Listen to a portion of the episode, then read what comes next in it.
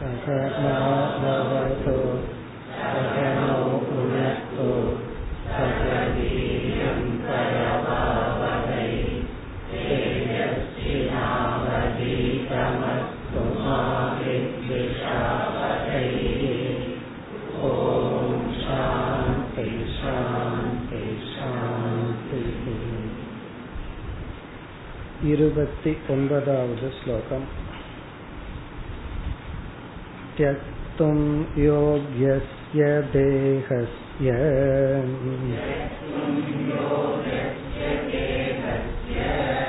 नात्मता त्यक्तुरेव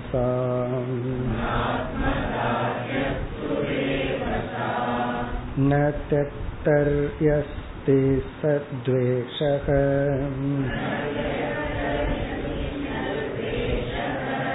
त्याज्ये द्वेषे तु का क्षतिः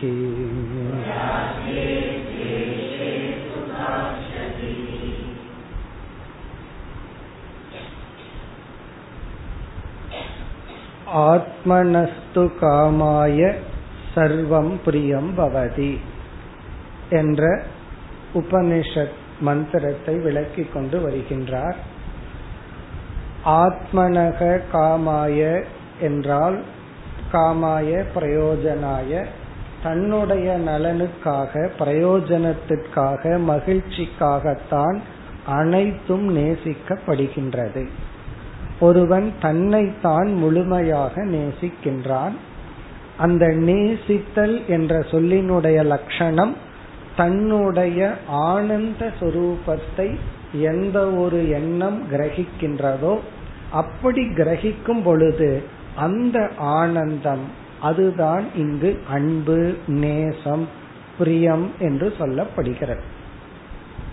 மீண்டும் மீண்டும் நம்ம ஞாபகப்படுத்த வேண்டியதுள்ளது எனக்காகத்தான் நான் மற்றவர்களை நேசிக்கின்றேன் அப்படிங்கிற வார்த்தை இதை வந்து ஒரு சுயநலம்ங்கிற எண்ணத்துல பார்க்க கூடாது காரணம் சுயநலம் என்பது நம்மை உடல் மனம் என்று நினைத்து கொண்டு இந்த உடலுக்கு சௌகரியமாகிறத மட்டும் நாம் செய்து மற்றவர்களுடைய உடல் மனம் எவ்வளவு கஷ்டப்பட்டாலும் பரவாயில்ல. எனக்கு உடலுக்கும் மனதுக்கும் சௌகரியமாக அமைத்து கொள்கின்ற செயல்தான் சுயநலம்னு சொல்றோம். பிறகு கர்ம யோகத்தில் அல்லது வேல்யூ பண்புகளை சொல்ற இடத்துல தியாகம்னு சொல்லும் பொழுது என்னுடைய உடலுக்கு வர்ற சுகத்தை விட்டு கொடுத்து மனதுக்கு வர்ற சுகத்தை விட்டு கொடுத்து ஒரு கஷ்டத்தை நாம் ஏற்றுக்கொள்வத தியாகம். மற்றவங்களுக்காக செய்யற தியாகம்னு சொல்றோம். அப்ப உண்மையிலேயே நான்கிறது எக்ஸ்பேண்ட் ஆகுது. இந்த என்னுடைய உடல் என்னுடைய மனத்துக்கு வர்ற சுகத்தை கவனிக்காம இனியொருவருக்கு வர்ற சந்தோஷத்தை பார்த்து மகிழ்ற மனம் அது உயர்ந்த மனம் மேலான மனம். அந்த கருத்தையும் இந்த வாக்கியத்தையும் நாம் கலந்து விடக்கூடாது ஏன்னா பல முறை சொன்னாலும் நம்ம எரியாம அந்த குழப்பம் வந்துட்டே இருக்கும். இப்ப இந்த இடத்துல ஒருவன் அவனை நேசிக்கின்றான் என்பதனுடைய பொருள் இங்க அவங்கிற இடத்துல உடல் மனம் அல்ல. அதை இன்னும் சில ஸ்லோகங்களில் வித்யாரண்யர் தெளிவுபடுத்த போற இப்ப நாம் நம்மைத்தான் நேசிக்கின்றோம். அந்த நேசித்தல்னா என்ன? எப்படிப்பட்ட என்னை நான் நேசிக்கின்றேன்? நான்கிற வார்த்தையில உள்ள ஆத்மாவினுடைய ஆனந்த அம்சத்தை நான் பார்க்கின்றேன். சத்துவ குணத்தில் உள்ள எண்ணம் கிரகிக்கிறது. உடனே அந்த ஆனந்தத்தில் மகிழ்கின்றது. அதுதான் நான் என்னை நேசித்தல். பிறகு நான் என்னை நேசித்தல்ங்கிறத இத புரிஞ்சிட்டோம்னா சந்தேகம் இல்லை. இத புரியாத பொழுது பல சந்தேகங்கள் நமக்கு வருகிறது. ஒவ்வொரு சந்தேகமாக எடுத்து நீக்கி கொண்டு வருகின்றார். அதுல ஒரு சந்தேகம் எடுத்துக்கொண்டு நீக்கப்பட்டது அது வந்து ஆத்மகணனம் தற்கொலை. ஒருவன் தன்னையே அழித்துக் கொள்கின்றான் சூசைட் பண்றான் அப்படி இருக்கையில் நீங்க எப்படி ஒருவன் அவனை நேசிக்கின்றான் என்று சொல்வீர்கள். அதற்கு இங்கு பதில் இந்த தற்கொலை செய்பவன் வந்து எதை அழிக்கின்றான்? அவனுடைய உடலை அழிக்கின்றான். என்ன நினைச்சிட்டு அழிக்கிறான்? இந்த உடல் இந்த சூழ்நிலையில் நான் சந்தோஷமாக இல்லை. அப்ப அவன் மனது என்ன முடிவு செய்கிறது? இந்த உடலையும் சூழ்நிலையையும் அழிப்பதன் மூலம் எனக்கு ஒரு நிவிருத்தி கிடைக்குது எனக்கு ஒரு சந்தோஷம் கிடைக்குது. ஆகவே அவனை அவன் அதிகமாக நேசிப்பதனால்தான் அவன் தன்னை அழித்து கொள்கின்றான். அப்ப தன்னை அழிச்சுக்கிறதுக்குள்ளேயும் ஒரு அன்பு ஒளிஞ்சிருக்கு. அவன் சொல்லல இல்ல நான் என்ன நேசிக்கவே இல்லைன்னு சொன்னா அது உண்மை அல்ல அது பொய். அவனை நான் நேசிக்கலன்னு அவனால சொல்ல முடியாது. அவன் அவனை உண்மையிலேயே நேசிக்காம இருந்தா இந்த உடம்பை கேடு கட்டு போட்டுமே விட்டுற வேண்டியதானே அது எதுக்கு? கஷ்டப்பட்டு போய் தற்கொலை பண்றேன். அதுவும் தவறான முடிவு. தவறான முடிவு எடுத்து அட்டன் பண்றான். பொழைச்சிட்டான் அப்படின்னா மறுபடியும் ஒருக்கா பண்ண மாட்டான். ஆனாலும் அதுக்கு ரெண்டு மூணு அட்டம் அடிச்ச ஆளுகள்லாம் உண்டு. இந்த சிஏக்கு அட்டம் அடிக்கிற மாதிரி மூணு முறை நான் ட்ரை பண்ணி சாகலின்னு சொல்ற ஆட்கள் எல்லாம் உண்டு. அப்படின்னா என்ன அர்த்தம்? இன்னும் அந்த அவேர்னஸ் புரியல. ஒரு முறை ட்ரை பண்ணி சக்சஸ் ஆகல அப்படின்னா அந்த லைஃப்னுடைய வேல்யூ மதிப்பு அப்ப தெரியும். நம்ம ஒரு கற்பனை பண்ணி இந்த சூழ்நிலை இந்த நிலையில நான் இருக்க விரும்பவில்லை. அது தவறு. பிறகு யார் ஆத்மான்னா யார் நான் அப்படின்னா இந்த உடலை தியாகம் பண்ணணும்னு நினைக்கிறவன் நானே தவிர இந்த உடல் நான் அல்ல. உண்மையிலேயே தற்கொலை பண்றவனும் கூட ஒரு ஸ்டெப் ஞானத்துக்குள்ள வந்துட்டான். காரணம் என்ன? இந்த உடல் நான் என்னன்னு புரிஞ்சுட்டான். அதனாலதான் இந்த உடலை நான் விடணும்னு முயற்சி பண்றான். உடலே நான் நினைச்சிட்டு இருக்கிறவனை விட ஒரு ஸ்டெப் மேல வந்துட்டான். இப்ப இந்த உடல் அழியக்கூடியது இந்த உடல் தோஷத்துடன் கூடியது அதுல வெறுப்பு வர்றதுல என்ன தவறு? அப்படின்னு இங்க வித்யாரண்யர் கேக்குறார். தெக்தும் யோகியஸ்ய தேகஸ்ய. தக்தும் யோகியம் என்றால் தியாகத்துக்கு உரிய தியாகத்துக்கு தகுதியான இந்த தேகசிய இந்த தேகத்துக்கு ந ஆத்மதா ஆத்மா என்ற தன்மை இல்லை. நான்கிற சொல்லுக்கு அர்த்தம் இல்லை. ந ஆத்மதா என்றால் ஆத்மாங்கிற ஸ்டேட்டஸ் எதுக்கு இல்லை? தியாகத்துக்கு தகுதியான இந்த உடலுக்கு இல்லை. பிறகு யாருக்கு அந்த ஸ்டேட்டஸ் தியக்துஹு ஏவசா சா ஆத்மதா. அந்த ஸ்டேட்டஸ் வந்து தியாகம் செய்பவனுக்கு செல்லுமே தவிர தியாகம் செய்யப்படும் உடலுக்கு அல்ல. நம்மால் தியாகம் செய்யப்படும் உடலுக்கு ஆத்மாங்கிற நான்கிற ஸ்டேட்டஸ் இல்லை. இத தியாகம் பண்றானே ஒருத்தன். இந்த இடத்துல தியாகம்னு சொல்ல முடியாது. அழிக்கிறானே ஒருத்தன். அந்த அழிப்பவனுக்கு தான் அந்த ஸ்டேட்டஸ் பிறகு ந தியக்தரி அஸ்தி சத்வேஷக. தியக்தரினா தியாகம் செய்பவனிடத்தில் ந துவேஷக வெறுப்பு இல்லை. இப்ப என்னையே நான் வெறுக்கிறேன்னு நீ சொல்றையே ஆத்மகணனம் அதாவது சூசைடு பண்றவன் தற்கொலை பண்றவன் தன்னை வெறுக்கிறான்னு சொல்றையே தற்கொலை செய்பவனை அவன் வெறுக்கவில்லை. அவன் வெறுப்பது எதை இவன் அழிக்க விரும்புகின்றானோ அதைத்தான். அப்ப எதை இவன் அழிக்க விரும்புறா? தேக அந்த தேகத்துல வெறுப்பு வர்றதுல என்ன குறைஞ்சு போச்சுன்னு கேக்குற. துவேஷேது காக்ஷதிஹி தியாஜ்யே. தியாஜ்யம்னா தியாகத்துக்கு யோக்கியமான அந்த தேகத்திடம் வெறுப்பு வருவதில் என்ன தவறு? அப்படின்னா நம்ம சித்தாந்தம் பாதிக்கப்படுவதில்லை. இப்ப ஆழ்ந்து சிந்தித்தால் ஒருவன் தன்னை அழித்து கொள்ள விரும்புபவனும் தன்னை அவன் நேசிக்கின்றான். இப்ப நாம் நம்மை நேசிக்கின்றோம்.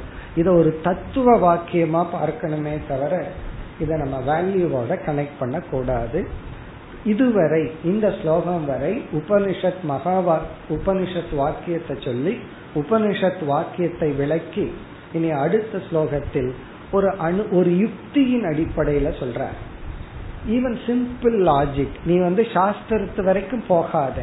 உன்னை நீ நேசிக்கின்றாய் அப்படிங்கறது சாஸ்திரம் தான் சொல்லி தெரியணுங்கிற அவசியம் கிடையாது. ஒரு சிம்பிள் லாஜிக்கை யோசிச்சு பார்த்தாலும் உன்னை நீ நேசிப்பது தெளிவாகிறதுன்னு அடுத்த ஸ்லோகத்துல சொல்லுவார் அதற்கு அடுத்ததுல அனுபவம் சொல்ற அப்படி ஸ்ருதி யுக்தி அனுபவம் இப்ப ஸ்ருதிய முடிச்சிட்டு யுக்திக்கு வருகின்றார் அடுத்து முப்பதாவது ஸ்லோகத்தில்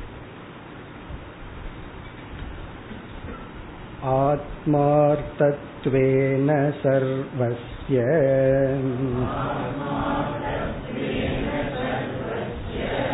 प्रीतेश्चात्मा ह्यति प्रियः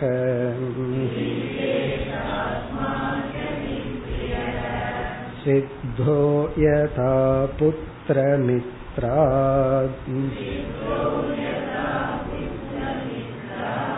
पुत्रप्रियतरस्तथा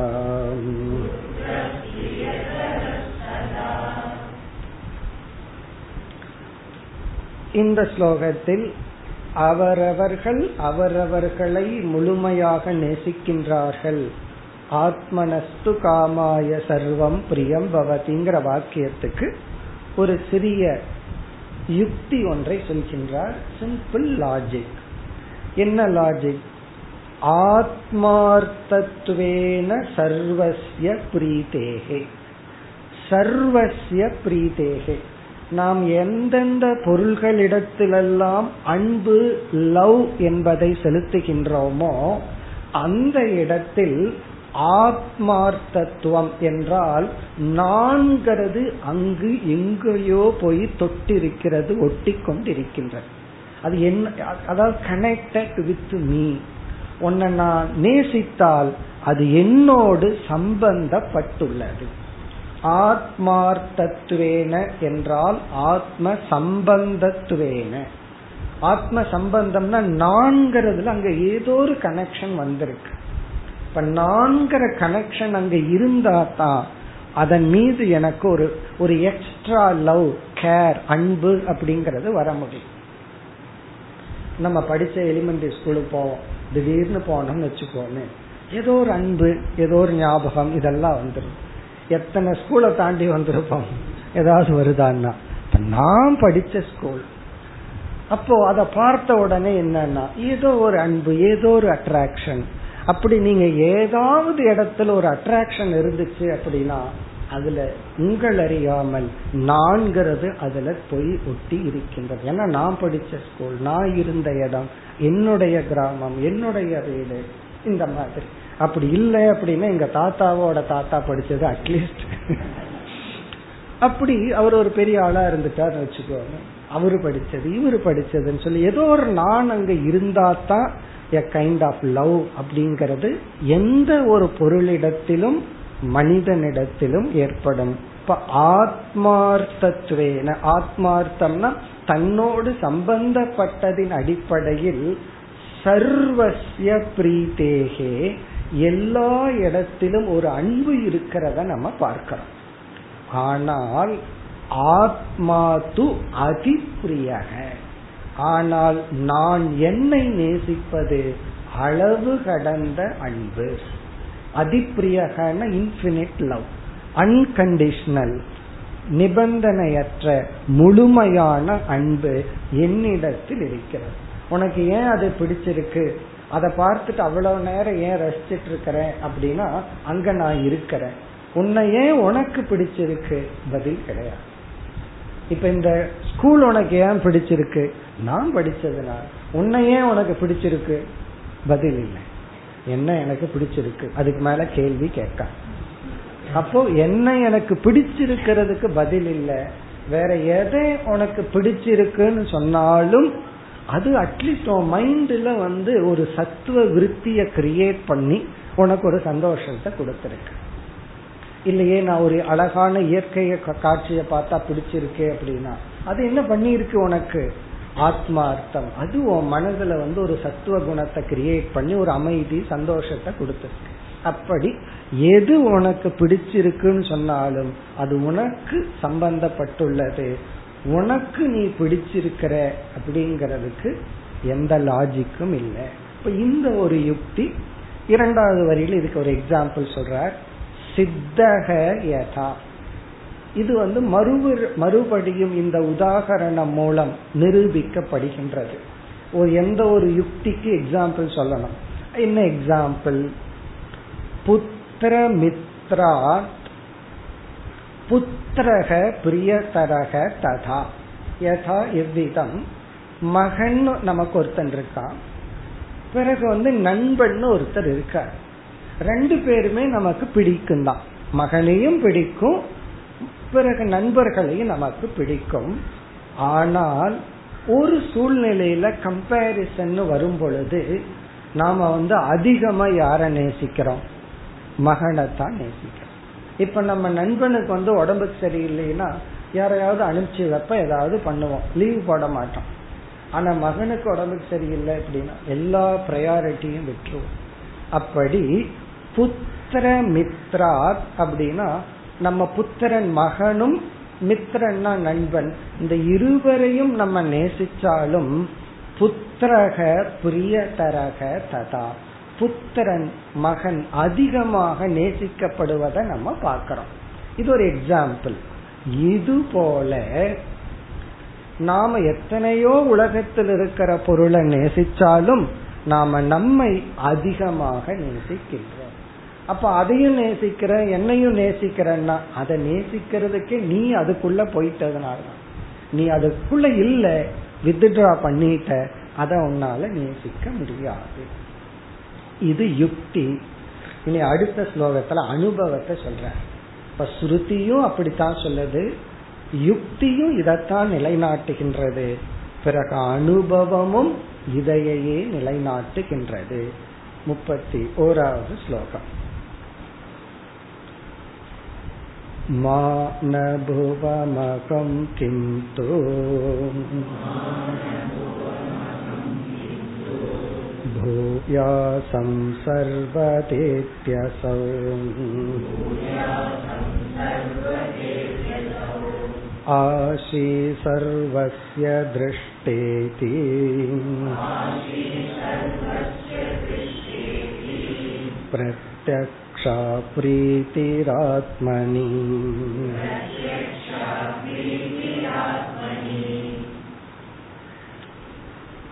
இந்த ஸ்லோகம் அனுபவ பிரமாணம். கடைசி பகுதி பிரத்யக்ஷா பிரீத்திகி ஆத்மனி. ஆத்மனி பிரீத்திகி ஆத்மனினா நம்மிடத்தில் தன்னிடத்தில் அவரவர்களிடத்தில் பிரீத்திகி அன்பு இருப்பது என்பது பிரத்யக்ஷா. இங்க பிரத்யக்ஷம்னா அனுபவ சித்தம். அது அனுபவத்திலேயே இருக்கின்றது. யாரும் எனக்கு சொல்லிக் கொடுக்க வேண்டிய அவசியம் இல்லை. யாரும் எனக்கு ட்ரைனிங் கொடுக்க வேண்டிய அவசியம் இல்லை. அதாவது வேற எதுக்காவது கொஞ்சம் ட்ரைனிங் தேவை. ஆனா என்னை நான் நேசிக்கிறதுக்கு ட்ரைனிங் தேவையில்லை. அப்படின்னு என்ன? நேச்சுரல் இயற்கை அனுபவம் பிரத்யக்ஷா. அப்படின்னு சொன்னாவே போதும். இதுக்கு எந்த லாஜிக் ஆக்சுவலி கொடுக்க கூடாது பிரத்யக்ஷம்னு சொல்லிட்டு இப்ப வந்து உங்க முன்னாடி இந்த ஸ்பெக்ஸ காமிச்சிட்டு இப்ப உங்களுக்கு ஸ்பெக்ஸ் தெரியுதான்னா தெரியுதுன்னு சொல்றீங்க. அப்புறம் நான் லாஜிக் கொடுக்க ஆரம்பிக்கிறேன்னு வச்சுக்கோங்க. அது தேவையில்லைதான். இருந்தாலும் முதல் வரியில அதுக்கு ஒரு லாஜிக் கொடுக்கிறார். அது ஏன் பிரத்யக்ஷம்னு சொல்கின்றோம்? பிரத்யக்ஷம்னா அது எல்லாத்துக்குமே தெரியுது. எல்லாத்துக்குமே அவரவர்கள் அவரவர்களை முழுமையாக நேசிக்கிறார்கள் என்பதும் வேற எதையாவது நான் நேசிச்சேன்னா அதுக்குள்ள நான்கிறது என்னுடையது நான்கிறது உள்ள போனதுனாலதான் நேசிக்க முடியுது? இல்லைன்னா வேடிக்கை தான் பார்க்க முடியுது. நேசிக்க முடிவதில்லைன்னு தெரிஞ்சாலும் முதல் வரியில இனி ஒரு அனுபவம். அனுபவத்துக்கு இனி ஒரு அனுபவத்தை கொடுக்கின்றார். என்ன அனுபவம் நமக்கு எல்லாத்துக்கும் இருக்கான் மானபுவம் அகம் கிந்து பூயாசம். அகம் மானபுவம். நான் இறந்துவிடக் கூடாது நான் எல்லா காலத்திலும் இருக்கணும். அகம் மா ந புவம் ந புவம்னா இல்லாமல் போக போவது. மா அப்படின்னா அப்படி வேண்டாம். நான் இல்லாமல் போகக்கூடாது. அப்படின்னா எனக்கு இறப்பு வரக்கூடாது. கிந்து பூயாசம். ஆனா நான் என்னைக்குமே இருக்கணும். ஐ வாண்ட் டு பி நான் இருக்கணும் நான் இல்லாம போக கூடாது இது சர்வதா அசௌ. இப்படிப்பட்ட எல்லா நேரத்திலும் எல்லா காலத்திலும் ஆஷீஹி சர்வசிய திருஷ்டா. இங்க ஆஷீஹி என்றால் a form of prayer or விருப்பம். அல்லது ஆசீர்வாதம். நம்ம யாராருக்கும் ஆசீர்வாதம் பண்றோம் ஆயுஷ்மான் பவ ஆயுஷ்மதி பவன் எல்லாம். இந்த நமக்கு நாமளே பண்ணிட்டு இருக்கிறோமா? ஒவ்வொரு செகண்டும் நம்மளே இல்லாம இனி ஒருத்தருக்கு ஆசீர்வாதம் பண்ணி அப்புறம். ஆஷிகினா அப்படி ஒரு ஆசீர்வாதம் நம்ம மனசுக்குள்ள ஓடிட்டே இருக்கா? என்ன ஆசீர்வாதம்னா நான் இருந்துட்டே இருக்கணும் நான் இல்லாம போக கூடாது ஆஷிஹி சர்வசிய திருஷ்டா. அது நமக்கு நாமே ஆசீர்வதித்துக் கொண்டிருக்கின்றோம் பிரார்த்தித்துக் கொண்டிருக்கின்றோம் ஏங்கிக் கொண்டிருக்கின்றோம் விரும்பிக் கொண்டிருக்கின்றோம். எப்பொழுதுனா எல்லா காலத்திலும் எல்லோருக்கும் எல்லா காலத்திலும் தன்னை காத்து கொள்ள வேண்டும் அப்படிங்கிற அந்த ஒரு செல்ஃப் ப்ரொடெக்ஷன் அது இயற்கையாக இருக்கின்றது. அதனாலதான் ஒரே அட்டம்ப்ட்லயும் கூட கொசுவை அடிக்க முடியறதில்லை. அதுவும் கூட ரெண்டு அட்டம் தப்பிச்சுக்குது. அது தன்னை ப்ரொடெக்ட் பண்ணிக்குது செல்ஃப் டிஃபென்சிவ் ஏன்னா அது தான் வாழணும்னு ஆசையா இருக்கு. கொசுவாவே இருக்கணும் அப்படின்னு ஆசையா இருக்கு. அதுக்கு ஒரு ஞானம் வந்துச்சுன்னு வச்சுக்கோமே. கண்ணாடியில பார்த்து இது நான். மனுஷன் இப்படி இருக்கிறான்னா உடனே என்ன செய்யும்? சீக்கிரம் உடலை விட்டு மனுஷனா பிறக்கலான்னு தோணுது. ஆனா ஒரு ஒரு ஒரு சிறிய உயிரினத்துக்கும் கூட தன்னை ப்ரொடெக்ட் பண்ணிக்கணும் தன்னை அழிச்சிக்க கூடாது தான் இப்படியே இருக்கணும் அப்படிங்கிறது இன்பில்ட் அதுதான் இங்க சொல்லப்படுது. இதுல இருந்து நம்ம வேதாந்தத்தில் இனியொரு கருத்து. இதுக்கு சம்பந்தம் இல்லை சைடு டாபிக் தான். அதாவது எப்படி நம்ம உடலை வந்து இயற்கையா என்ன நான் பாதுகாத்துக்கணும்னு ஒரு செல்ஃப் டிஃபென்ஸ் இருக்கோ அனிச்சை செயல் நல்லா சொல்றமல்ல ஏதாவது வந்துச்சுன்னா பர்மிஷன்லாம் பிரெயினுக்கு போய் கேட்கற அளவுக்கு நேரம் இருக்காதான். அதனால அது நேச்சுரலா செல்ஃப் டிஃபென்சிவ் வேலை செஞ்சு நம்ம நம்ம ப்ரொடெக்ட் பண்ணிக்கிறோம். ஏதாவது முன்னாடி வந்தா கண்ணை நம்ம மூடிக்கிறோம். கார்ல போயிட்டு இருக்கும் போது ஒரு ஒரு பேப்பர் வந்துச்சுன்னா நமக்கு நல்லா தெரியும் கண்ணாடி தாண்டி வராதுன்னு. இருந்தாலும் கண்ணை மூடுறோம். காரணம் என்ன? அந்த இடத்துல லாஜிக் இருந்தாலும் அது வந்து அந்த பேப்பர் கண்ணாடியில தான் வரும். நம்ம நோக்கி வராது. ஒரு பிளாஸ்டிக் பேப்பர் பறந்து வந்துச்சுன்னு வச்சுக்கோ. இதெல்லாம் தெரிஞ்ச அந்த செல்ஃப் டிஃபென்ஸ் எப்படி பிசிக்கல் பாடிக்கு இருக்கோ அது போல நம்ம மைண்டுக்கு என்ன செல்ஃப் டிஃபென்ஸ்னா யாராவது நம்மை குறை கூறினால் நீ தப்பு செய்யறன்னு சொன்னா உடனே இல்லை நான் சரிதான். அப்படிங்கிற அந்த ஜஸ்டிபிகேஷன் இருக்கே செல்ஃப் டிஃபென்ஸ் அது. அது சில சமயம் நல்லது பல சமயம் அது நல்லதல்ல. இந்த வேதாந்தத்துக்குள்ள வந்த உடனே ஃபர்ஸ்ட் விட வேண்டிய ஒரு அசுர சம்பத்து ஜஸ்டிபிகேஷன் அது கஷ்டம். ஏன்னா அது இன்பில்ட் ஏதாவது ஒருத்தர் நமக்கு நீ இந்த மாதிரி தப்பு பண்ணியிருக்க நீ இப்படி பேசுனது தப்பு நீ இப்படி யோசிச்சதே தப்பு. அந்த ஆட்டிடியூடுல அவங்க உங்ககிட்ட இப்படி சொல்லல நீ ஏன் வேற மாதிரி பார்க்க கூடாதுன்னு சொன்னா நேச்சுரலா நம்ம மைண்டு நம்ம மைண்ட ப்ரொடெக்ட் பண்ண பாக்குது இல்ல நான் சரியா தான் நினைக்கிறேன். எல்லாருக்கும் அவங்கவுங்க திங்க் பண்றது முடிவு பண்றது செயல் பண்றது சரிதான். இப்படின்னு ஒரு ஃபோர்ஸ் இருக்கே அது பிசிக்கல் பாடியிலிருந்து வந்தது. அதனால நம்ம என்ன பண்ணணும்னா இத நம்ம புரிஞ்சுட்டு இந்த செல்ஃப் டிஃபென்ஸ நம்ம விட்டுறோம் உபநிஷத்தே சொல்லுது என்ன ததோ விஜுகுப்சதே அப்படின்னு சொல்லி ஈசாவாசி உபநிஷத்துல ஞானி ஞானத்தை அடைந்ததற்கு பிறகு தன்னை பாதுகாத்து கொள்ள மாட்டான். No self defence mentally physically யாராவது நீ சொல்றது தப்பு அத்வைதம் தப்புன்னு சொன்னா ஆமான்ட்டுருவான் காரணம் என்ன? உன் மனசுல தப்புன்னு படுது தப்பு தான் ஏன்னா அவன் அதை ப்ரூவ் பண்ணணுங்கிற அவசியம் கிடையாது. அப்படி இந்த செல்ஃப் டிஃபென்ஸ் பிசிக்கலா இருக்கு மென்டலா இருக்கு. அந்த மென்டல் செல்ஃப் டிஃபென்ஸ் தான் ஜஸ்டிபிகேஷன் ஜஸ்ட் இது ஒரு சைடு பாயிண்ட் இங்க நம்ம இந்த பாயிண்ட்டுக்கு வந்தோம் அப்படின்னா ஒவ்வொரு ஜீவனும் அவரவர்கள் அவரவர்கள் இருக்கணும்னு விரும்புறதிலிருந்து அவரவர்கள் அவரவர்களை நேசிக்கின்றார்கள் இனி அடுத்த ஸ்லோகத்தில் இந்த டாபிக்க முடிச்சு அடுத்த டாபிக்க துவங்குகின்றேன் அப்படின்னு ஒரு இன்ட்ரோடக்ஷன் கொடுக்கிறார் வித்யாரண்யர் இது இது வரைக்கும் ஒரு விசாரம் பண்ணோம் அதை இப்ப கன்க்ளூட் பண்ணிட்டு புதிய ஒரு விசாரத்தை ஆரம்பிக்க போகின்றோம் என்கின்ற ஒரு இன்ட்ரோடக்டரி ஸ்லோகம் முப்பத்தி இரண்டாவது ஸ்லோகம்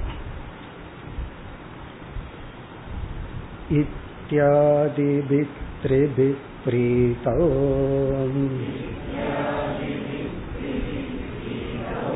सिद्धायामेवमात्मनि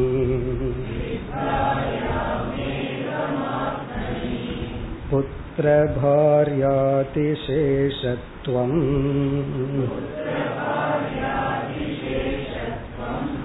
आत्मन कैश्चितीरितम्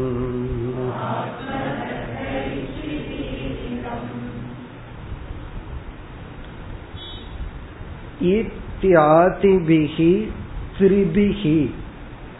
திரிபிகி என்றால் மூன்று. இத்தியாதிபிகி என்றால் இதுவரை சொல்லப்பட்ட மூன்று.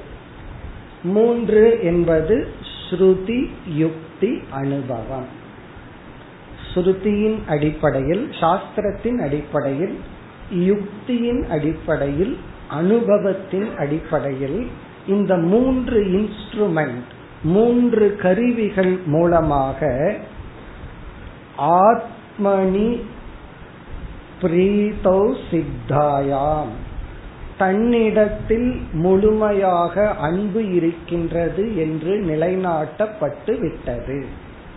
இந்த மூன்று விதமான கருவிகளுடன் உபாயங்களுடன் இன்னும் சொல்ல போனா த்ரீபிகி பிரமாணைகி மூன்று பிரமாணங்கள் மூலமாக. அறிவை கொடுக்கும் மூன்று விதமான கருவிகள் மூலமாக சாஸ்திரம் அனுமானம் அனுபவம். பிரத்யக்ஷம் அனுமானம் சாஸ்திரம். இந்த மூன்று கருவிகள் மூலமாக இத்தியாதிபிகி திரிபிகி சித்தாயாம் நிலைநாட்டப்பட்டு விட்டது. என்ன நிலைநாட்டப்பட்டு விட்டது? ஏவம் ஆத்மனி பிரீதௌ சித்தாயாம் சதி. தன்னிடத்தில் முழுமையாக அன்பிருக்கிறது என்று நிலைநாட்டப்பட்டு விட்ட போதிலும் அது எஸ்டாப்ளிஷ் ஆயாச்சு. இருந்தாலும் சில பேர் இதை புரிஞ்சுக்காம இப்படி சொல்கிறார்கள். அப்படின்னு இரண்டாவது வரியில என்ன சொல்றாங்கன்னு சொல்லிட்டு அவங்க அதுக்கு கொடுக்கற லாஜிக் என்ன? நாம் அதுக்கு கொடுக்கற பதில் என்னன்னு விசாரத்தை ஆரம்பிக்க போகின்றார். இப்ப நம்ம ஆரம்பத்துல சொன்ன இன்ட்ரோடக்ஷனை மறந்துடக்கூடாது சரி நான் என்னை முழுமையாக நேசிக்கின்றேன்னு எஸ்டாப்ளிஷ் ஆயாச்சு. இப்ப அதனால என்ன வந்துருச்சு? இப்ப அதனால என்ன சொல்றீங்க? அதுதான் கேள்வி. சரி நான் ஒத்துக்கலினா தானே ரகலை பண்ணணும்னா ஒத்துக்கிறேன் அதனால இப்ப என்ன? அப்படின்னா அது ஃபர்ஸ்ட் நம்ம சொன்ன இன்ட்ரோடக்ஷன் ஞாபகத்துக்கு இருக்கணும். ஒரு ஈக்குவேஷன் சொன்னோமே. அது என்ன ஈக்குவேஷன் சொன்னோம்? ஆத்மா அல்லது பிரம்ம ஆனந்த சுரூபம். பிரம்மன் ஆனந்த சுரூபம். நான் ஆனந்தத்தை நேசிக்கின்றேன். நான் வந்து ஆனந்தத்தை தான் முழுமையா நேசிக்கிறேன். பிரம்ம ஆனந்த சுரூபம். நான் ஆனந்தத்தை நேசிக்கின்றேன். நான் என்னை நேசிக்கின்றேன். ஆகவே நான் ஆனந்த சுரூபம். ஆகவே நான் பிரம்மஸ்வரூபம் இப்படி இந்த அறிவு மகா வாக்கியத்துடன் நம்மை இணைப்பதற்கான அறிவு. நான் என்ன நேசிக்கிறேங்கிற எஸ்டாப்ளிஷ் பண்றதனுடைய தாற்பயம் நோக்கம் என்ன? நான் என்னத்தான் நேசிக்கிறேன்னு சொன்னா நான் எதை எதையோ நேசிச்சிட்டு இருந்தேன்னு நினைச்சதெல்லாம் பொய் அப்படிங்கறத உணர்ந்துட்டு அப்ப நான் என்ன நான் நேசிக்கிறேன்? அப்ப நான் தான் எனக்கு கோல் என்னுடைய இலக்கு நான் தான் நான் என்னத்தான் அடையணும்? என்ன தவிர வேற எதையும் நான் அடைய வேண்டியதில்லை. ஆனா இப்ப எப்படி ஓடிட்டு இருக்கு சம்சாரம்? நான் எதை எதையோ அடையணும். இப்ப நான் டேக்கன் ஃபார் கிராண்டட்னு சொல்றமே நான் என்ன விட்டாச்சு? நான் எதை எதையோ சம்பாதிக்கணும் எதை எதையோ அடையணும். நான் எதையும் அடைய வேண்டாம் நான் என்னத்தான் அடையணும்? என்னத்தான் ஏன்? நான் என்ன நேசிக்கிறேன்? காரணம் என்ன? நானே ஆனந்த ஸ்வரூபம் அப்ப நான் இந்த உண்மையை உணர்ந்துட்டா என்னன்னா நான் ஆனந்தமாக இருக்கின்றேன். மீதி எல்லாம் என்னன்னா மீதி எல்லாம்னா நம்ம லைஃபே சீரியல் தான். எவ்வளவு நாள் ஓடுமோ ஓடிட்டோம். மார்க்கெட் இருக்கிற வரைக்கும் ஓடும். இல்லைன்னா நிறுத்திட வேண்டியதான் இங்க மார்க்கெட் எந்த ஏதோ ஏதோ ரேட்டுன்னு சொல்றாங்க ஏதோ பேர் சொல்லி. என்ன எம்ஆர்பி ஏதோ சொல்றாங்க. டிஆர் ரேட்டா டிஆர்பி ரேட் இருக்கிற வரைக்கும் ஓடும். இந்த டிஆர்பி ரேட்டு தான் பிராரப்த கர்மா அது இருக்கிற வரைக்கும் ஓடட்டும். சில பேர்த்துக்கு அதிகமா ஓடும் சில பேர்த்துக்கு கொஞ்சமா நிறுத்திடுவாங்க. நான் யார்? நான் ஆனந்த சொரூபம். இத புரிஞ்சுக்கல அப்படின்னா அந்த கேரக்டருக்குள்ள ஒன்னு ஆயிடுறேன் நான். புரிஞ்சுட்டேன் அப்படின்னா கேரக்டரை பார்க்கிறவன் புரிஞ்சுட்டேன்னா புரியலினா சம்சாரி. இப்ப இத சொல்லி முடிச்சிட்டு பிறகு வந்து இரண்டாவது வரியிலிருந்து இப்படி நம்ம எஸ்டாப்ளிஷ் பண்ணி இருந்தாலும் ஸ்ருதி தெளிவா சொல்லியிருக்கு. நம்ம லாஜிக் கரெக்டா கொடுக்கறோம். அனுபவம் அப்படி இருந்தாலும் சிலர் அதற்கு மேல சில பொய்யான அனுபவங்கள் இருக்கு. அதுக்கு முக்கியத்துவம் கொடுத்து விட்டு சிலர் இப்படி நினைக்கின்றார்கள் அப்படின்னு சொல்லி அந்த பூர்வ பட்சத்தை இன்ட்ரடக்ஷன் கொடுக்கிறார். அப்படி இருந்த போதிலும் இரண்டாவது வரியில் புத்திர பாரியாதி சேஷத்துவம் சிலர் என்ன நினைக்கிறாங்க? நான் என்ன நேசிக்கிறதெல்லாம் குறைவுதான்.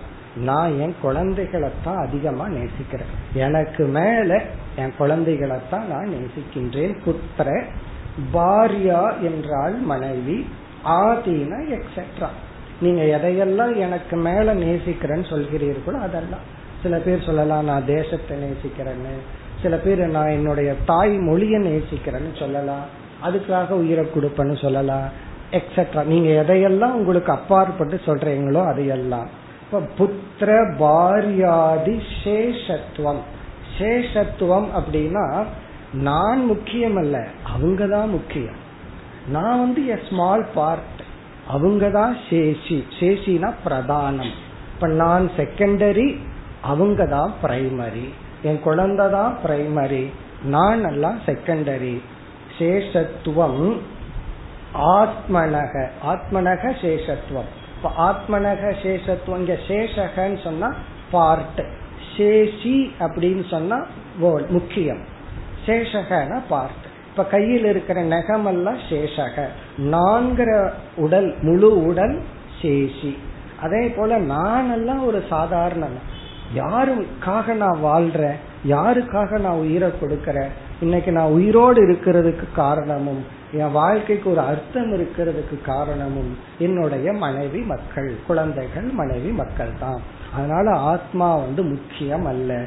ஆத்மனக சேஷத்துவம் கைச்சித் ஈரிதம் சிலரால் கூறப்படுகின்றது. எல்லாம் அப்படி சொல்றது இல்லை சிலரால் கூறப்படுகின்றது. சிலர் அப்படி சொல்கிறார்கள். புத்தரங்கிட்ட நல்லா அடிவத வாங்கினவங்க சொல்ல மாட்டார்கள். அதையும் பின்னாடி சொல்ல போற. புத்திர துக்கத்தை வர்ணிக்க போற. புத்திரனால என்னென்னலாம் துக்கம் வருதுன்னு சொல்லி வர்ணிக்க போற. அதனாலதான் கைச்சி சிலர் அப்படி கூறுகிறார்கள். அப்படின்னு சொல்லி பூர்வ பட்சத்தை அறிமுகப்படுத்துறார். காரணம் என்ன அப்படின்னு சொன்னா அந்த குழந்தைகளிடத்திலிருந்து நம்ம அந்த பற்றை எடுப்பது அவ்வளவு சுலபம் அல்ல. அது அவ்வளவு சுலபம் அல்ல. மிக மிக கடினம். அதாவது நம்ம பற்றை எடுக்கிறதுனா வெறுப்பு வர்றதுன்னு அர்த்தம் கிடையாது. அவங்கள அவங்கிட்ட இருந்து நம்ம விளக்குவது மன ரீதியாக மிக மிக கடினம். பை ஃபேக்ட் ஹண்ட்ரட் பர்சன்ட் அவங்ககிட்ட இருந்து பற்று இல்லைன்னா நாம் அவங்களுக்கு ஹண்ட்ரட் பர்சன்ட் உதவி பண்ண முடியும். அவங்களுடைய உண்மையான வளர்ச்சிக்கு நம்ம ஹண்ட்ரட் பர்சன்ட் ஒரு உறுதுணையா இருப்போம். ஒரு லெவல் வரைக்கும் பற்று அவர்களை வளர்த்து விடுகிறது. ஒரு லெவலுக்கு மேல பற்றுதான் அவர்களுடைய வளர்ச்சிக்கு தடையாக உள்ளது. அது நமக்கு தெரிவதில்லை. ஏன்னா இன்னும் அந்த குழந்தைகள் குழந்தைகள்னு சொல்லிட்டு இருக்கோம். எங்கிட்ட சொல்லாம எங்க போறேன்னு போயிட்டான்னு ஒருத்தர் சொல்றாரு. அப்படி போன பையனோட வயசு ஐம்பத்தஞ்சு. இன்னும் எங்கிட்ட சொல்லாம போறான்னு சொன்னாங்க அப்ப என்னன்னா அதுக்கு வர லாஜிக் வேற யா நீ எனக்கு குழந்தை குழந்தாதான் சோ அது ரொம்ப கடினம். அதெல்லாம் நான் உங்களுக்கு சொல்ல வேண்டாம். நீங்க தான் எனக்கு சொல்லி தெரிஞ்சது. பலர் சொல்லித்தான் தெரிஞ்சது. ஏன்னா ரொம்ப பேர் ஓல்ட் ஏஜ் ஹோமுக்கு போயிட்டு பையன் துரத்தி விட்டுருப்பான். கடைசியில் அந்த சொத்து யாருக்குன்னா பையனுக்கு தான் போகணும். அந்த ஓல்ட் ஏஜ் ஹோமுக்கு போகக்கூடாது. அந்த அளவுக்கு பற்று.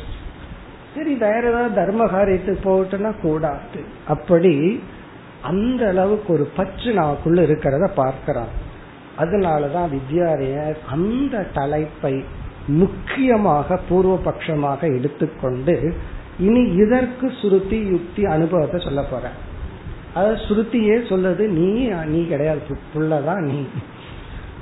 யுக்தியும் அப்படித்தான் அனுபவம் அப்படித்தான். அப்படி இருக்கையில இங்க நான் எங்க வந்தேன்? நான் கிடையாது குழந்தைகள் தான். அப்படிங்கிறத ஆரம்பிக்க போகின்றார். அடுத்த ஸ்லோகத்தில் இருந்து முப்பத்தி மூன்றாவது ஸ்லோகம். ஏதத் விவக்ஷயா புத்திரே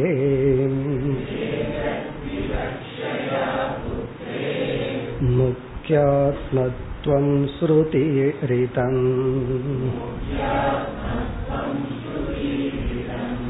आत्मा वै पुत्रनामेति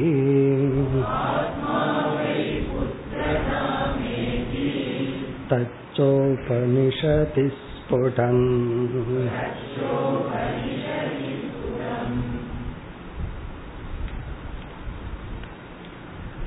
முப்பத்தி மூன்றாவது இந்த ஸ்லோகத்திலிருந்து முப்பத்தி எட்டாவது ஸ்லோகம் வரை.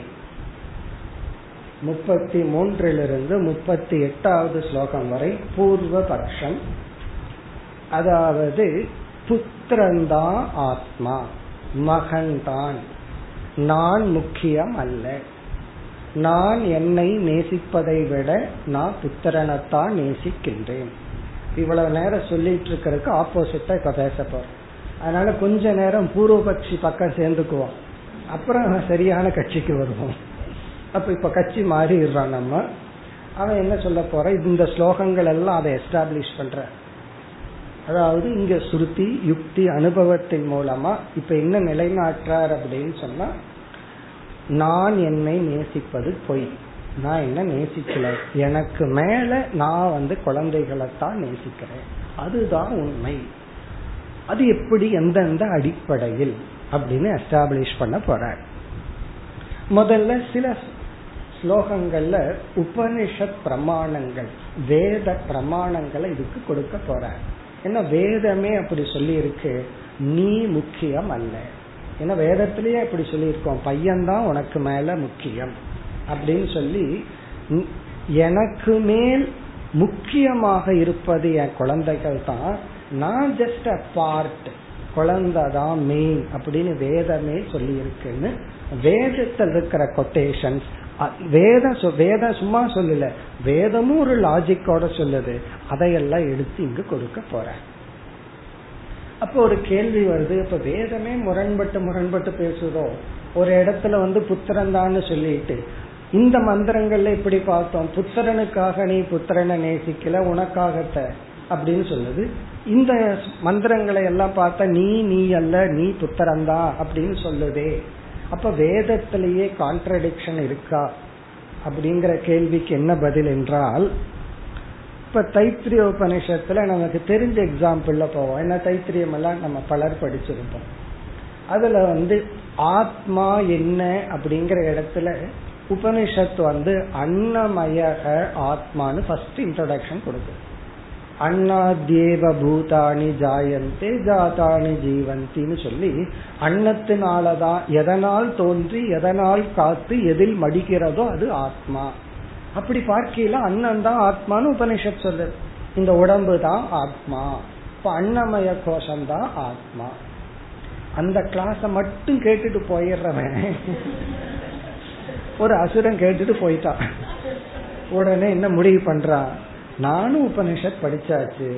உபனிஷத் பிரமாணப்படி இந்த உடம்பு தான் ஆத்மா. உடனே ஒரு பிலாசபி வந்தாச்சு. சார்வாக மதம். அந்த சார்வாக மதத்தில் இருப்பவர்களும் தன்னுடைய கருத்தை நிலைநாட்டுறதுக்கு தைத்திரிய உபனிஷத்தை தான் சொல்லுவார் நான் சும்மா உபனிஷத்தையே சொல்றேன். அப்படி வேற. உன்னோட உபனிஷத்தையே நான் சொல்றேன். நீ எந்த உபனிஷத் படிக்கிறியோ அதுலயே சொல்லியிருக்க அன்னமயம் தான் ஆத்மான்னு சொல்லி. பிறகு அடுத்தது பிராணமயம் மனோமயம் விஜயானமயம் ஆனந்தமயம்னு படிப்படியா போகும். அப்ப அந்த இடத்துல நம்ம எப்படி புரிஞ்சுக்கணும்? அன்னமயக ஆத்மா. ஏன்னா ஆத்மானா நீ உண்மை ஆத்மஸ்வரூபம் ஈக்குவல் டு பாடி அது ஒரு ஸ்டெப் அது ஒரு படி. நீ முதல்ல வந்து வெளி விஷயத்துல புத்திரன் தான் ஆத்மான்னு நினைச்சிட்டு இருக்கிற நீ முதல்ல நீ தான் ஆத்மான்னு புரிஞ்சுக்கணும். புத்திரன் உன்னிடம் இருந்து உருவான ஒரு கருவி.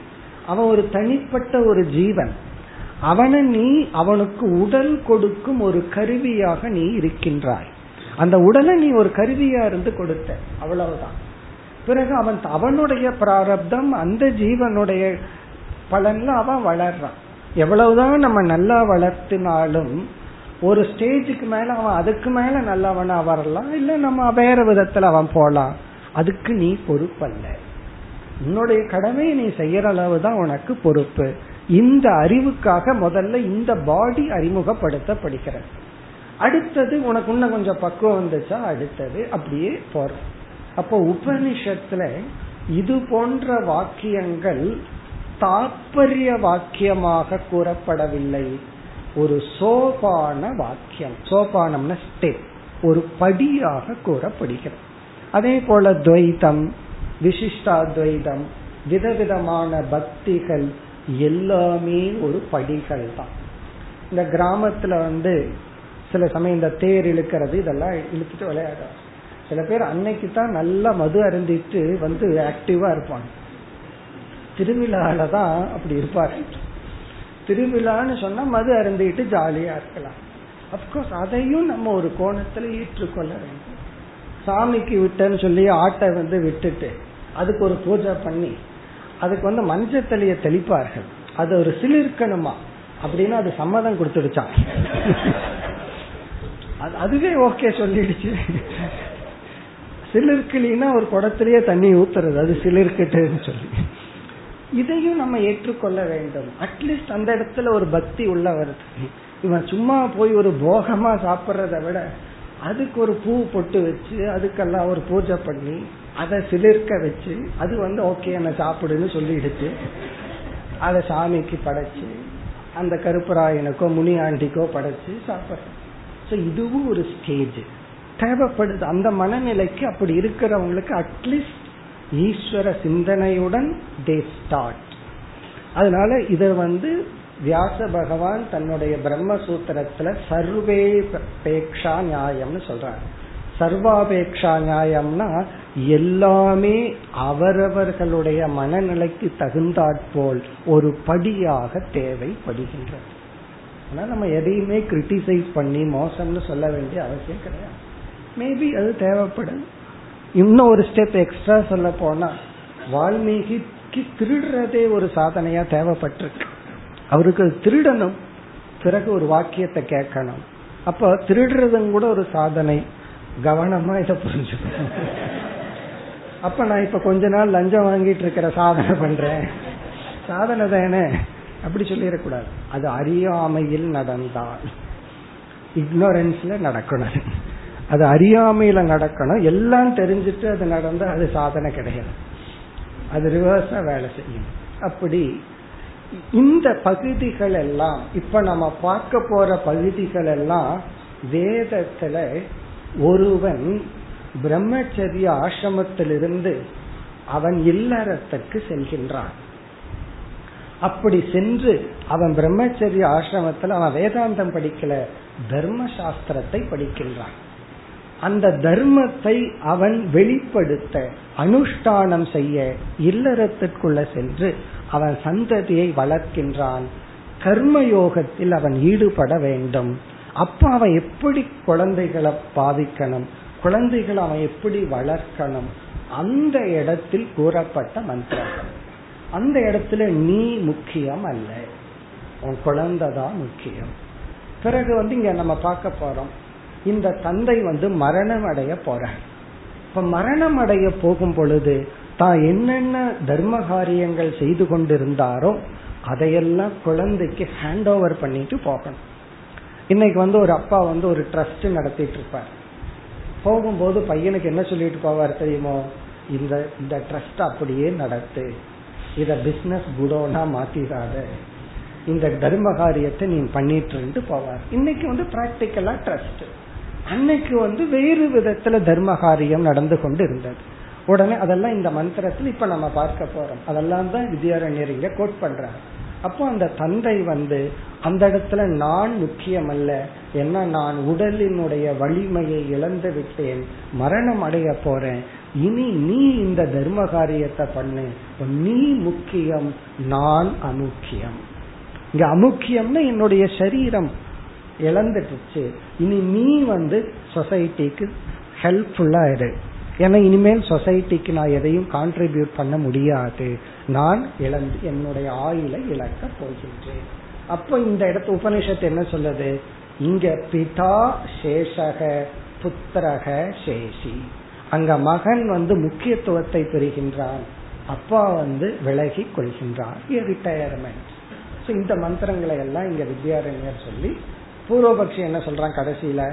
ஆகவே அப்படின்னு சொல்லி அவன் ஒரு தவறான முடிவை சொல்லுவான் ஆனா நம்ம இங்க மந்திரத்தை படிக்கும் பொழுது இது கர்மயோகம்ங்கிற கான்டெக்ட்ல பேசப்படுற மந்திரம் தத்துவ உபதேசத்துல பேசப்படும் மந்திரம் அல்ல. இந்த இடத்துல நீ முக்கியம் அல்ல புத்திரம்தான் முக்கியம்னு சொல்லும் பொழுது இந்த இடத்துல ஆத்ம ஞானத்தை கொடுக்கிற கான்டெக்ட் பகுதி அல்ல தர்ம பிரவருத்திக்கான பகுதி இது. இதை நம்ம புரிஞ்சிட்டோம் அப்படின்னா இங்க என்ன ப்ராப்ளம்னா நம்ம லைஃப்ல வந்து பல சமயங்கள்ல ரைட் கொட்டேஷனை ராங் பிளேஸ்ல கோட் பண்றோம்.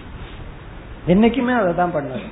நம்ம பலர் வந்து நான் உண்மையத்தானு சொல்றேன் கரெக்டா தானே சொல்றேன்னு கொட்டேஷனை கொடுப்போம். The quotation may be right but wrong place அந்த கொட்டேஷன் கரெக்டா இருக்கும் ஆனா நம்ம கொடுக்கற இடம் ராங் பிளேஸ் அது ஏன் ராங் பிளேஸ்ங்கிறது எப்ப வருதுன்னா நம்ம பார்த்தோமே இன்னைக்கு.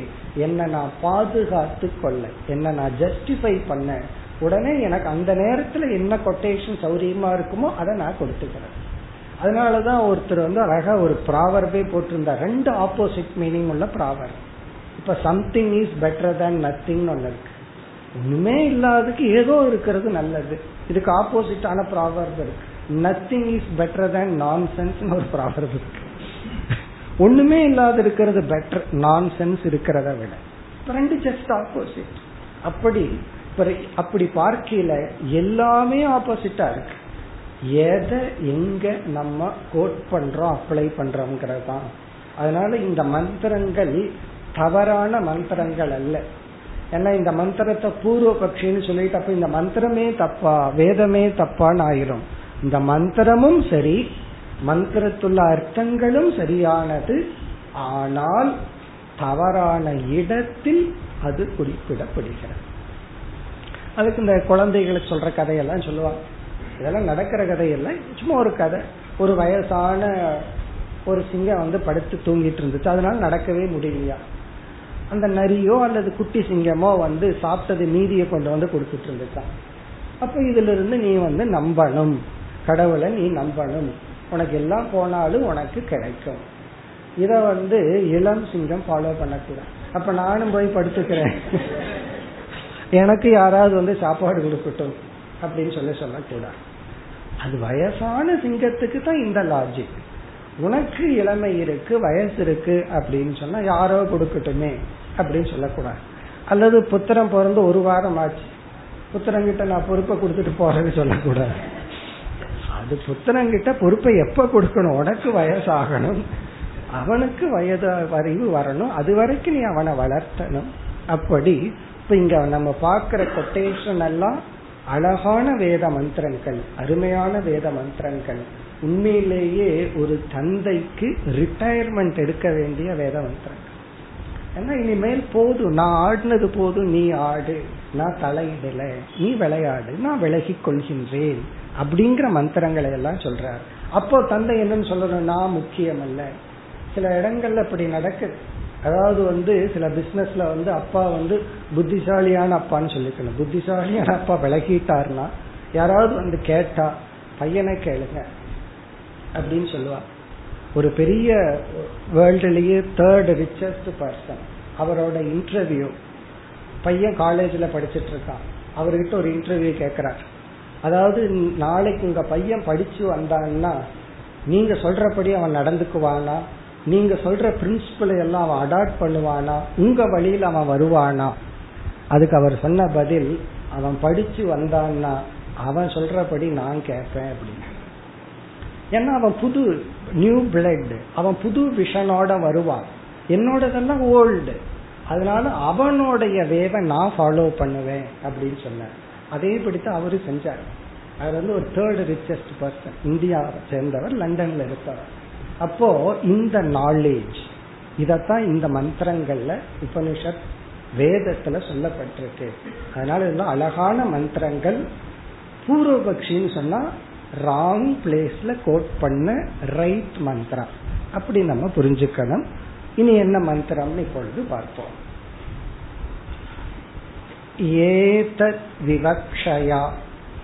ஏதத் விவக்ஷயா என்றால் புத்திரந்தா ஆத்மா. நான் ஆத்மா அல்ல. அதாவது நான் என்ன நேசிக்கல? எனக்கு மேல நான் என் குழந்தையத்தான் நேசிக்கிறேங்கிற அர்த்தத்துல புத்திரே முக்கியத்துவம் முக்கிய ஆத்மத்துவம் ஸ்ருதிகி ஈரிதம்.